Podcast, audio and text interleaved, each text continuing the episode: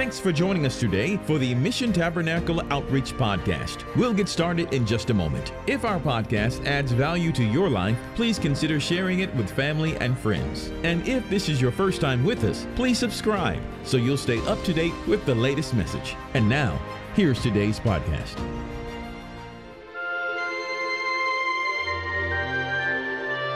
Hello, everyone. This is Kelly Brooks with Mission Tabernacle Outreach. I'm excited once again to be with you on the great journey of Esther. Today we will be looking at Esther chapter 9. Get comfortable and let's see what the royal kingdom holds for us today. We have seen the wicked Haman's decree to annihilate the Jews reversed. The king wrote a new law that the Jews were allowed to defend themselves against any enemy that tried to attack them. It was coming close to the day that the decree would go into effect that the enemies of the Jews could attack.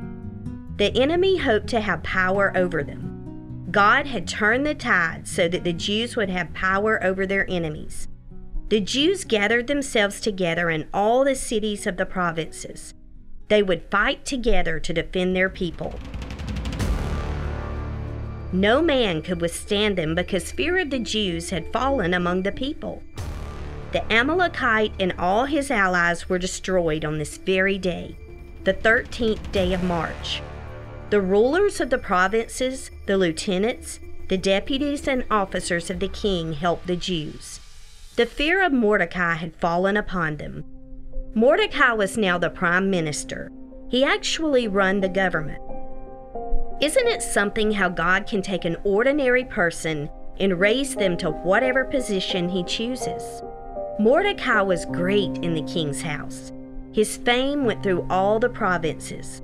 Mordecai continued to wax greater and greater. The Jews were striking their enemies with the sword. Slaughter and destruction were coming from the hands of the Jews. The Jews were destroying those who had risen against them to destroy their lineage, the lineage that Jesus Christ would one day arise from. In Shushan the palace, the Jews slayed 500 men. This was just in the upper city, where the palace was. They killed the ten sons of Haman, but they did not lay their hands on that spoil. Biblically, the Jews were only to do this as a last resort. If there was no other way to bring peace for their nation, they would go to war. The number of the slain had to be carefully recorded and brought before the king. This was customary in all wars. The king gave Esther the numbers of the slain 500 in the palace and told her Haman's sons, all 10 had been captured. He wanted her to tell him if she had any further request. It would be granted to her. She requested Haman's sons also be hung on the gallows. The next day, the request was granted. It amazes me how the Jews could have had the riches and spoil of the enemy they chose not to touch it. They wanted to show that the deaths were not out of greed for what they could gather. They simply wanted their families to be free from harm. The other Jews in the provinces gathered themselves together. They also stood for their lives. They too received rest from their enemies. They slew 75,000 men. They also did not lay their hands on the prey. They rested made a feast, and were exceedingly glad for the victory God had blessed them with. Mordecai wrote letters and sent them out to the Jews in all the provinces. They were to keep the 14th day of the month and the 15th day of the same yearly. They were to rest from their enemies on these days.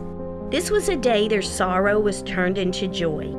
This was a day of feasting and joy, sharing with one another, giving gifts to the poor, these two days are called Purim. This feast continues unto this very day, every year.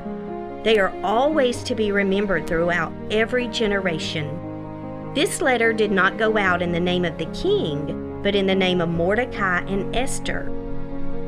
Think back on the great battles God has fought in your life. We should share these stories with our families from generation to generation. It wouldn't hurt to have a day of rejoicing and rest from our enemies. We are glad that you've joined us for this episode of Esther.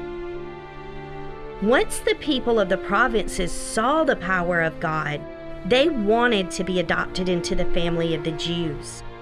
Because Jesus died on the cross for us, we too can be adopted into the family of Jesus. It only takes believing. He is who He says He is, asking Him into your heart, and praying that He will help you turn from your wicked ways. We're going to pray. If you would like to follow me in a prayer of salvation, please do. The angels in heaven rejoice over every sinner that comes to Christ. Let's pray. Dear Lord, we thank you for once again being with us.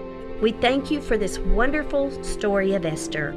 God, I pray if there's one out there who doesn't know you, that today will be the day that the angels will rejoice in heaven. I'm going to pray the prayer of salvation. If anyone would like to follow in with me, please do so. Dear Jesus, I ask today that you come into my heart. Cleanse me from my sin and unrighteousness.